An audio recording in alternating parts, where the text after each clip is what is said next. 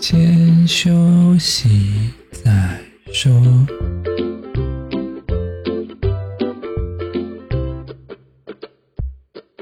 大家好，我们是先修身，我是聪聪，他是铁头。今天是五月十三号，星期五。今天我们要讲的是第四十六集，关于交易体制下那些不能说的秘密。常态分班与能力分班。如果你有任何想投稿的议题，或者想要对我们说的话，欢迎到 IG 搜寻“先修身”私讯我们，也别忘记 follow 我们的 p a c k a g e 追踪我们的 IG。先休息再说吧。今天我们要录的是关于常态分班跟能力分班的议题。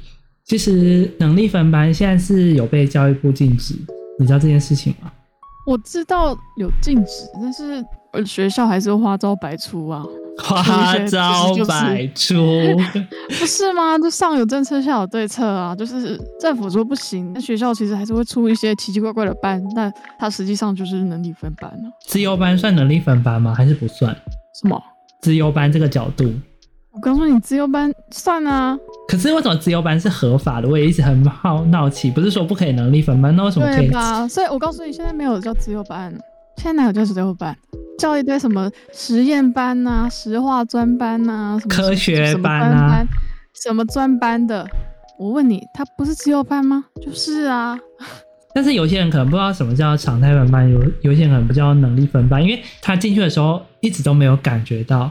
我记得我以前国中的时候，那时候我们好像就落实不可以这样做，但是其实表面上这样明定，可是私下的大家都还是这样做，尤其是偏乡地区的朋友，不是偏乡地偏乡地区的同学们，都还是会有这种常态跟能力分班，就是你也不能出去讲，因为你讲了之后，教育部就会去查，教育部如果查到的话，那可能就会有惩罚你啊，就是或者说不给你补助什么的。啊，而且连大学都有哎、欸。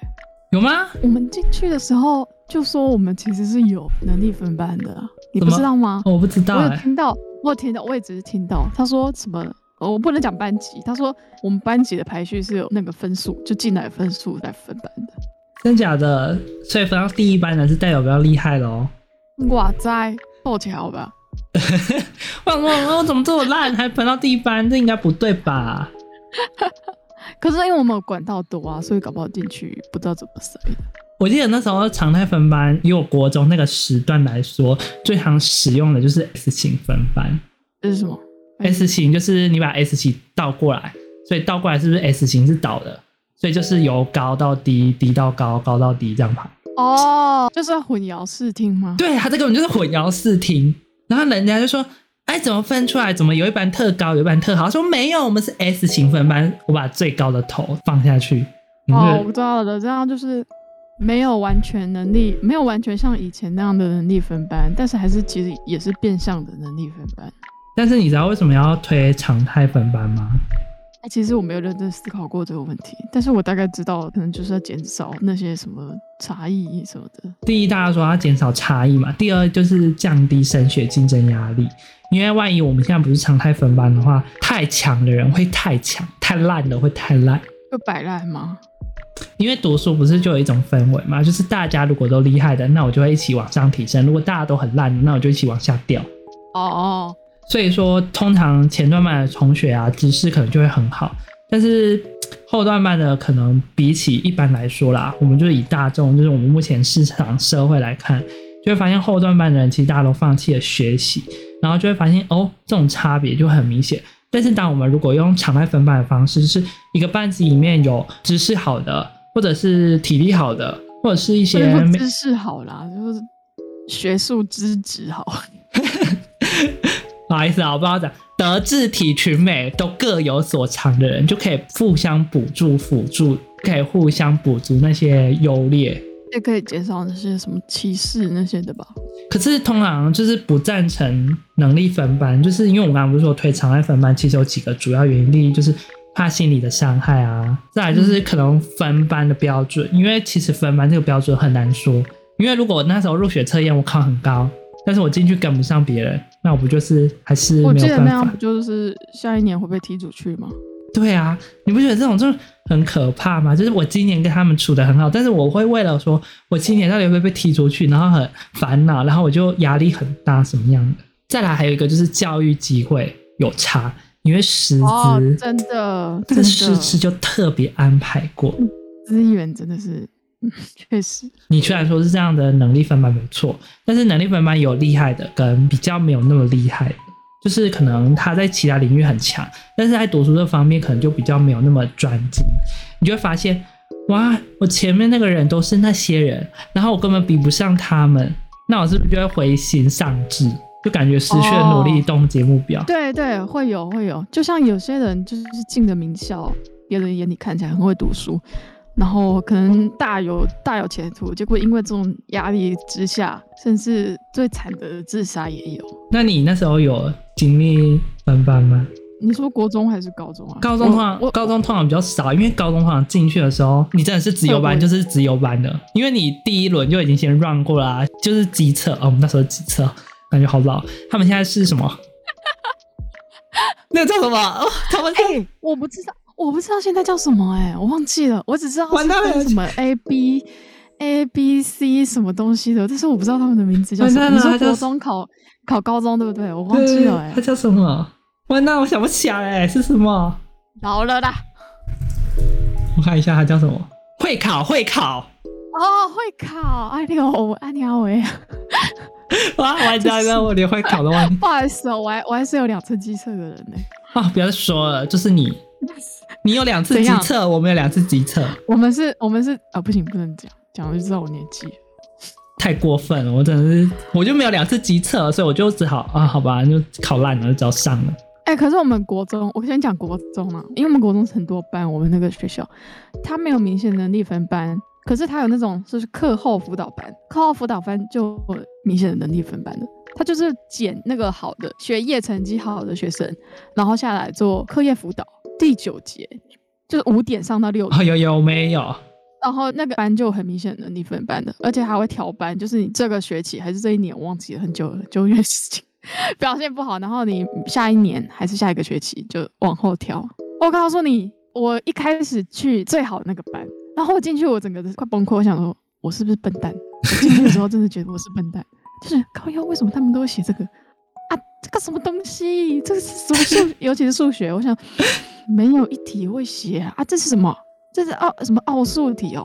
奥林匹克、奥林匹亚还是叫奥林匹克？我想怎么都会写，真的假的？我就都不会写，然后就在那里观察人类。我想真的假的？大家都会写哦？啊！我是笨蛋吗？我怎么进来的？我记得我那一年还是那个学期，反正就考试考得特别烂，你知道吗？反而还考更烂，就是平常考很烂。然后我后来就去后面一点的班，我还是有上那个第九节，但是我去后面一点班，哦。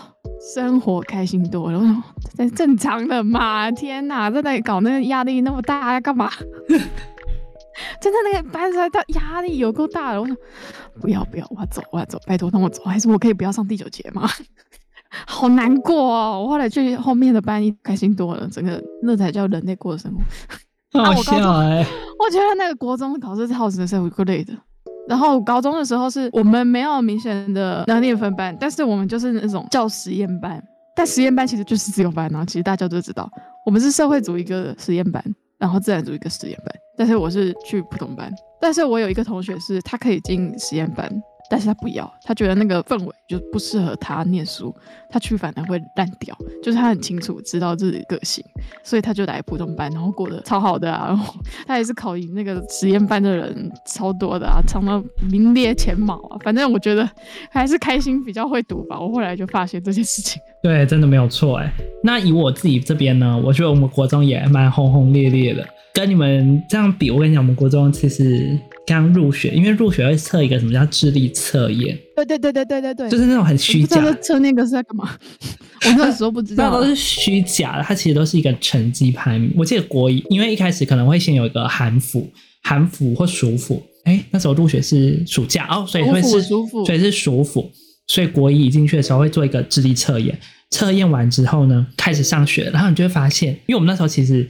还没有能力分班，因为我们是国二才会有能力分班。虽然说表面上是这样说，但是其实上那些班级都已经有分好了。因为根据那个智力测验，所以我们知道哪一班是特别强，哪一班是特别弱，或者是哪一班是特别重视某一个项目。例如说，有些体育比较好的，全部都是塞在那边；例如说，某一班功课比较好的，就全部塞在那边。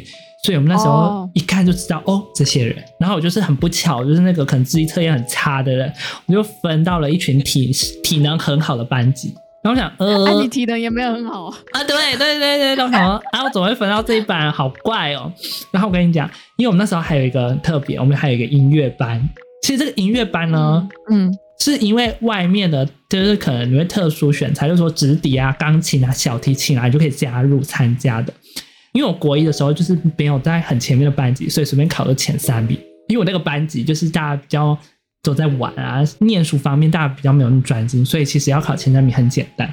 但是到国二之后呢，又要考一次测验了，莫名其妙。因为可能就经过寒辅、暑辅，然后就要再考一次测验。这次测验就会特地从那个名单中抓出来，就是说你要去那些班级的地方。你知道我们班有那个很过分的吗？那好像第五名还是第四名吧？因为我们前三名被抽走了，第五名说拜拜，你们恭喜你们要去能力分班的班级喽，我要继续留在这个班级，好好享受我自由生活了。我那个朋友超白目的，他说哦，好险我没有进到那个班级。虽然说我我被拉进去那个能力分班的那个班级，但是我跟你讲有一个很好笑的地方。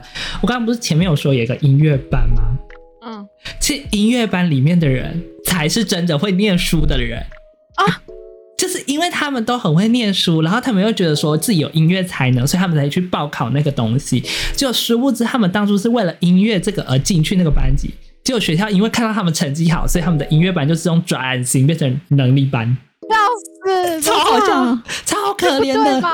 而且因为音乐班比较特别，因为音乐班一旦选才成功了，它是不可以自由转换班级的。这样不对吧？音乐班不就是特别的才艺班吗？但是他们音乐真的很强，因为他们参加全国竞赛都有得奖。对啊，所以他们本来就是想往这方面发展，不是吗？对啊，他们国一高高兴兴、欢欢乐乐的，然后国二就变痛苦地狱，因为殊不知学校就突然把他们转型，他们的老师也全部被调整。好惨哦！你们刚刚前面说音乐班是不能动的吗？可是因为国二到三要国三吧，我记得是这个时候。就发现他们因为转型成能力班了，所以呢，他们的名单前几名跟后几名就对调了，就是被踢出去跟加进去了，失职的音乐班就名存实亡。然后他们就一直抱怨说：“啊、我们明明就是音乐班，为什么变成能力班？我们班也是因为能力班嘛，所以最后几名也跟其他班的人，然后就互换。然后其实出去的人。”有点尴尬，你知道吗？因为有些人就是就是成绩可能刚好在我们班，他处的比较不好，班上可能被霸凌。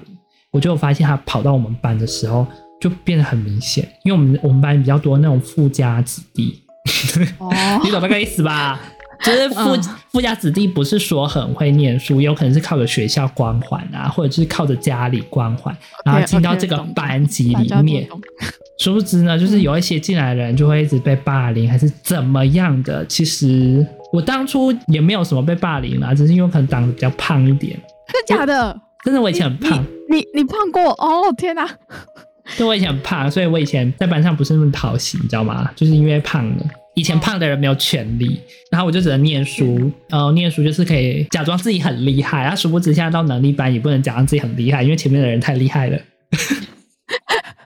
有差异，不是啊，我考不赢前面的啊，前面的太狂了啊，我都记得我考出来的成绩可能都在，我记得我最厉害也只有考到第五名，之后我都在十名上下徘徊，但是我跟第一名的差距，就我们班第一名的差距大概就差了二三十分吧，这是跟我们班的差距哦。但是我不是说另外一班音乐班更会读书吗？我跟那一班的人大概差了五十到六十分吧，你就知道音乐班的人其实前面的，例如说全校前十名。几乎都是他们班的人，我们班的第一名是挤不进去那里的。嗯，你就知道那个音乐班真的是很狂，会念书又会玩。他们现在都大放异彩，还是我当初应该去报考一个音乐班？你又没有音乐才能？没有，当初只要会直笛就可以进去了。我会直笛啊。那我那我应该去考你们那里？我还去过直笛比赛的。这很拽吗？没有，没有，没有，现在就是讲的。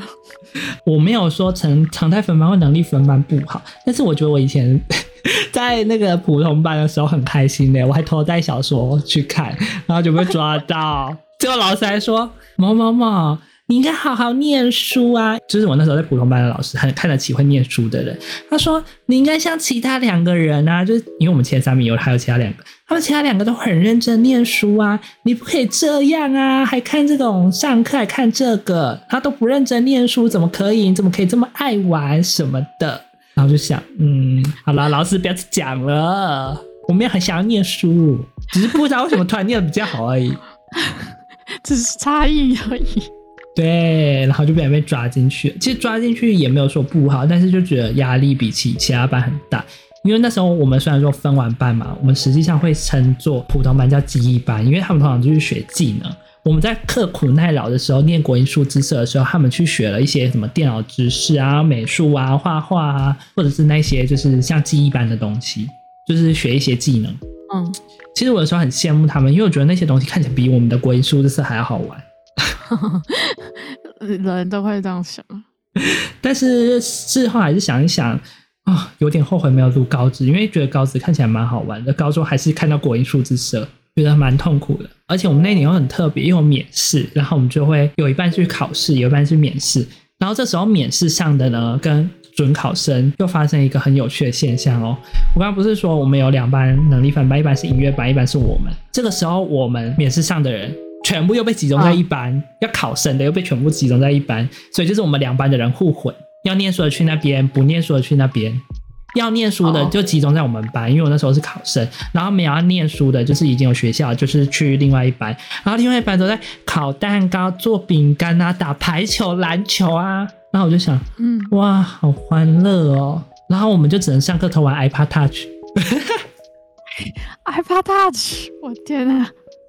因为只要我们多么的刻苦，我每天在刷考卷，然后我们就只有中午吃饭的时候教室会换回来啊，就是我们很刻苦耐，然后每天他们都说：“哎，我今天做了饼干，你们不要吃。”然后我就说：“我们又刷了几张考卷，人家在做饼干，我们在刷考卷。”哎，其实我很好奇，为什么要花时间做那个学术能力测验？干脆就测你的压力测试值是在哪里嘛？因为人不是有那个压力的那个负荷的表嘛？不是有适当压力可以发挥到能力最高值嘛？可是超过就又会压下来嘛？对不对？他可能觉得那不准确啊。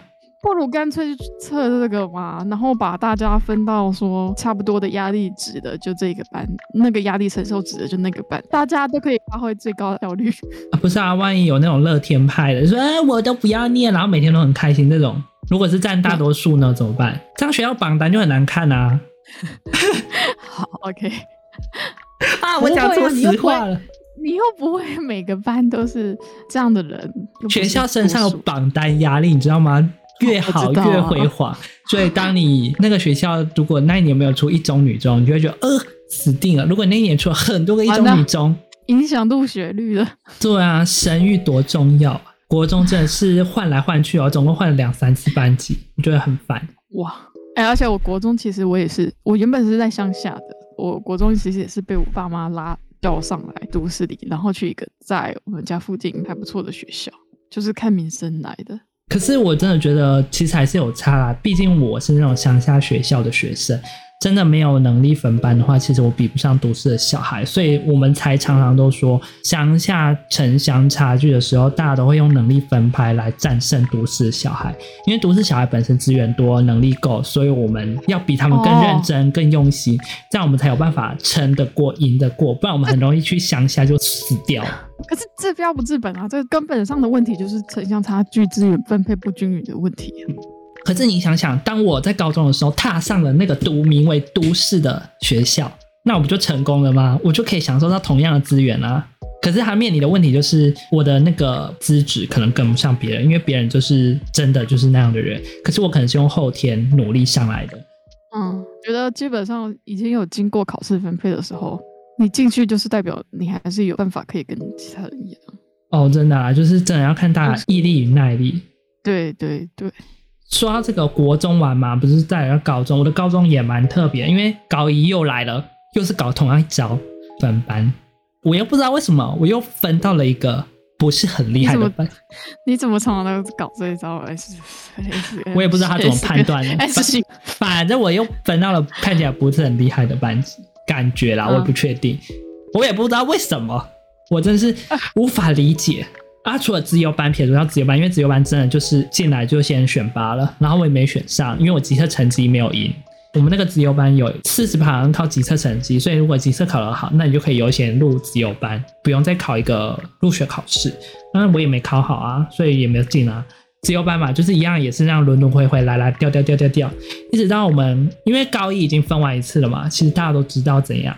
高二第二次分组的时候，你就会发现，可能某一个班级，例如说分社会组，社会组也有优跟劣，然后自然组也有优跟劣。嗯但是自然有二跟三嘛啊，没办法，二类只有一组而已，就我们班而已。三类组是有两班，但是其实看得出来哪一班比较强，哪一班比较弱。嗯，那其实都有经过一些筛选的。表面上说是抽签，很好听，实际上都不是抽签。那殊不知我们班又很特别，又遇到了一个很严格的老师，会操纵所有一切的事物，就是操纵着学校。什么意思？大家有想知道，可以去看之前那个从小到大的老师，就知道我们老师是折、oh, 折磨我们的。因为那个老师以前是带资优班的人，但是他有创下他带普通班有七个还是八个考上了四大中字辈普通班，然后他赢了资优班的辉煌经历。嗯，所以我们班就变成那种白老鼠，就是他想要再缔造辉煌，他殊不知我们班就直接在他的名声中哗垮台。这样讲很坏、欸。哇，对，因为他我们完全都没有人考上师大，我们就直接用他的嗯、呃、实力，可能我们知道我们资质太差了，我们就是没办法达到他的目标，所以说呢，高中生活真是一个蛮苦闷又是蛮无聊的日子啊。因为我高一时候活得很开心啊，就每天都嘻嘻哈哈嘻嘻哈哈，然后就每天都在那边争前六名就好了，因为我也没有办法前三，我只有四五六这三个名次在跳而已。嗯大家都是差不多 level 的，然后就是也没有特强，也没有太烂，但是因为强的都在集中在某班，所以我那个班子就是想要进前几名，都是靠某一些科目，像我就是靠英文跟数学，啊，其他人就是国文比我好，没办法，国文数太多了，国文大家都太强了，我就是只能排在那个名次，所以我觉得城乡乡下那个地方真的没有靠能力分班，有时候真的是没办法生存。那你如果换在现在，你会支持常态分班还是支持能力分班呢？现在哦，可是你的能力是特指学业成绩吗？应该说，现在的能力分班还是以学业成绩为主，很少会以你刚刚讲那种特殊选材的依据。那个通常只有大学才有办法做到，因为国高中真的是很少做。我觉得以我的立场，我会选常态吧。那这样万一？要念书的时候，你你不会觉得说，哎、欸，我以常态分班的话，就比较会没有那种竞争压力吗？哦，你说的这个是一个问题，我承认。但是以我的角度来看，你常态分班的话，就是它变成说各各式各样的人都有嘛。我觉得这样长期对人生发展比较好，因为你从小就是接触跟你很不一样的人，不会一直集中在一件事，一直执着在某一件事情上，这样的生活比较健康。你如果用能力分班，当然也是有那种过得多太多姿的能力分班啊。那不可是好死不死，就是很多能力分班是属于很压榨型的。然后你们眼里看的东西，眼中看的东西看的太少了，永远都是这些东西。然后你身边的人也永远都是这些东西，你可能承受压力范围就也变小了，然后眼界也变窄了。我觉得可能对长线来说不是那么好。很多人就上去了时候。到了好的学校，但是你以前培养出来的那个眼界啊，就是在很窄的地方，然后包括你承受压力，尤其是国中到高中，好了，很多人到了高中就反而承受压力，很多自杀事件不是这样发生的吧？而且再加上他的生活太窄了，他没有任何的帮他舒缓的东西在心理健康上的方面的话。我会选常态，如果只能这两种选的话，我还是觉得常态比较健康一点。我其实也自己蛮推崇常态，但是我觉得常态的缺点，我们还是都蛮担心的，就是因为一个师资的问题。因为能力分班的话，师资可以统一在集中在一个地方，但常态分班的话，有一些老师你懂的嘛，就那样嘛。不知道能不能帮得上学生，所以说就会造成大家觉得说，常态分班会不会造成有一些应该认真念书，但是没有好的师资配给他的人，然后造成他就是学业上的一大缺失啊。但是我觉得这个这种问题是变成师资的问题跟分配的问题，不是这个孩子的现阶段的教育问题。有一些人会觉得说，为什么要做能力分班呢？就是我可以把师资资源全部统一。那我成人类分班的话，就是分散，然后没办法 focus 在某一个地方，因为我学校榜单就不够漂亮啊。虽然说，我觉得这种东西真的是读书是个人的事情啊，你真的会碰到一个，你就觉得他很会教。你他讲的东西你很会理解，那你在学习上面的效益也会大大提升。但是当你今天遇到了一个比较没有那么擅长于言语表达，或者是教学方面比较不符合你的人，你可能就觉得说，哎，我怎么觉得他教的很困难，我怎么都听不懂？那你是不是就会对学习失去了热忱？所以有时候大家都会考量到这个点，所以才说我是不是真的要支持常态分班？常态分班的风险远比能力分班大很多。哦，嗯，这也是一个观点。这已经是另外一个问题了。对，这真的是另外一个问题。但是我本人还是支持常态分班，因为能力分班真的是要每天都念书哎，那个晚上半夜啊，哇，念到那天天花板都快开了，还要晚自习，不利于发育。对啊，我每天都抽丝剥茧在白我的白头发。没有啦，反正我觉得很可怕。虽然说能力分班的好班都有特权，想要做什么学校都会睁一只眼闭一只眼。但是呢，我真的觉得还是常态分班上会让人家觉得说每个人都是平等的地位，不会让人家觉得说有优劣的议题。嗯，对。如果再让你重回去你当年那个年代，你会再出来反抗吗？老师，我不要进去啊！进去哪里？我也没有进。你你没有进？你不是后来选择不要进去？你那个朋友不是说选择不要进去？如果是你面临这个情况，你会选择要进去还是不要进去？哎，你这个问题。我那个时候不会知道啊，我我如果是现在，我当然选择不要进去。对啊，但我们现在都知道，当然选择不要进去。但是如果回到那个角度想，啊，对我们，对我们，但回到那个角度想，哦，回到那个角度想，你是不是觉得要进去才会成功？我觉得我会选择不进去，真假的？因为我前面已经有国中的例子了。哦，好吧，已经有国中的经验，我就已经知道说我不是我不是适合那个环境的人。我以前都会很后悔，我就想说。啊，我都没有跟所有朋友进去读那些名校，所以说我的大学可能就比较没有那么辉煌。因为我很多朋友就是后来走高职体系的，他们大学都很辉煌。然后我就想，我们明明就在同样的位置，哦，那为什么我当初没有去追求那个东西，然后放弃呢？如果你要说高中高职，又是另外一个话题。对啊，我那时候就是想常态跟能力，如果我都已经在念书了，然后我还考成这样了，因为我们以前的常态都比较像是在学技能，我们以前能力分班都是为了念书为主，就是以这样分法，所以我那时候就会一直很纳闷，就是我们真的只能读书吗？好像没有读书，好像什么都不会。能力分班完的之后的结果就是这样，感觉我是一个笨蛋，我只会念书而已，就是一个反效果，所以我就觉得说，哦。万一现在可以常态分班，可以解决所有的城乡差距，可以解决师资分配的问题，可以解决教育知识理念的传达，那或许我们就再也不用有用能力来区分每一个人的学业啊，或者是科系以及排序排名。嗯，啊，就算我们这样讲，市面上的人还是不会改过啊。因为要解决这些问题，必须从根本解决，先把教育部扼杀。这个不是我们就讲讲可以解可以解决。对啊，所以就希望现在的教育的体制可以慢慢改啦。虽然说学生家长还是很反弹，说为什么我要多这么多没有意义的东西？你看起来没有意义，但是你的学生可能也不一定看起来没有意义，他可能觉得很开心。嗯，家长可以顺应潮流吗？不要那么死古板好吗？开始骂家长有没有？顺应潮流，可是没办法，他们就是在那样的教育体制下长大的，没关系啊。大部分的这我们这一代的家长了，还是在那个教育体制下长，就是教育体制破坏下的产物啊。我们现在在批评教育，然后有一天教育就会找上我们，不知道谣言，不知道啦，不知道大家对常态分班跟能力分班有什么样的好见解或者好想法。我觉得每个人在这方面可能都有自己的想法。有些人觉得那个方式是好，那个方式是不好的。其实我真的觉得来说，只要学生自己认为哪一种方式是好的，他自己肯学习、肯吸收，那在这些方面我们其实都不是当事人，我们都没有办法管得着这些事情。我们只能朝着大众想要的方向慢慢去改进，慢慢去推进。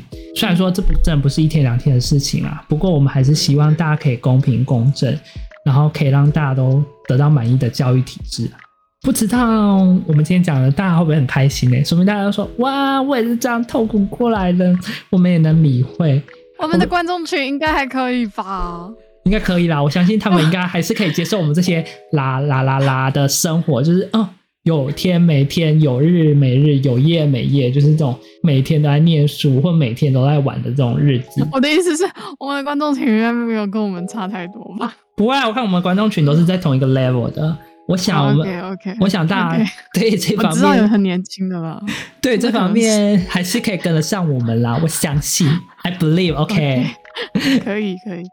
那我们今天就讲到这边啦。我知道大家其实还是对这个会抱持着一个问号啊，一个选择。就是我想，我们大家都经历过嘛，我们只是讲给那些还没有经历过，或者是你曾经经历过，你都会有各自的想法。不论是好是坏，学习这种东西一定有好也有坏的地方。重点是我们要怎么改善这些我们觉得说可能会有偏差的部分，或者是有一些不足的地方，剩下的就等着我们。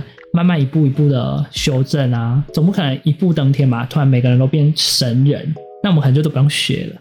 所以呢，我真的觉得在这两方面，我们没有说谁对谁错，只有自己想要去选择自己想要的那条学习的道路，那你就会是学习成功上的赢家啦。